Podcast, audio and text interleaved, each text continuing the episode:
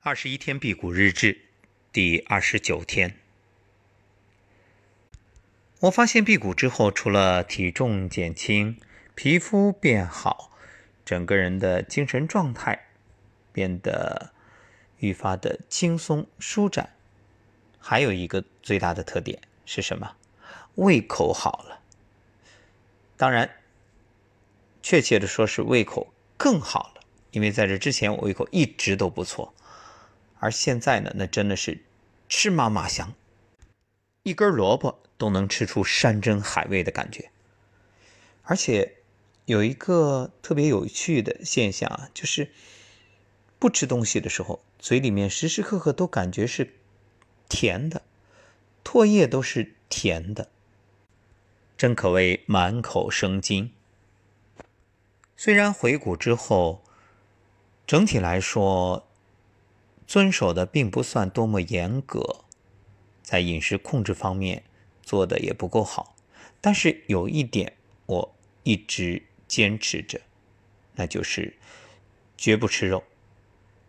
虽然吃的东西多了一点，但只是吃素，这个很重要，因为要让你的这个肠道的环境啊，它慢慢的去建立。而因为辟谷呢，环境也得到了改善，所以一切都是重打锣另开张。很多人最怕的就是辟谷之后会反弹，就是从体重的方面。但实际上，只要你肠道菌群这个环境能够有序的建立，就好像一个城市、一个国家。你把秩序稳定了，那自然越来越好。只要大环境能够确保，那就不会有什么偏差。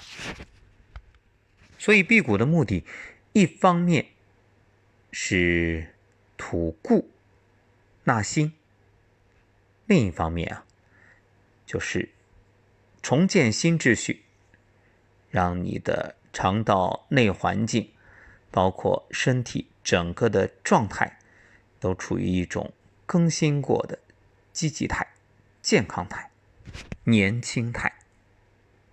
好，那今天就说到这里。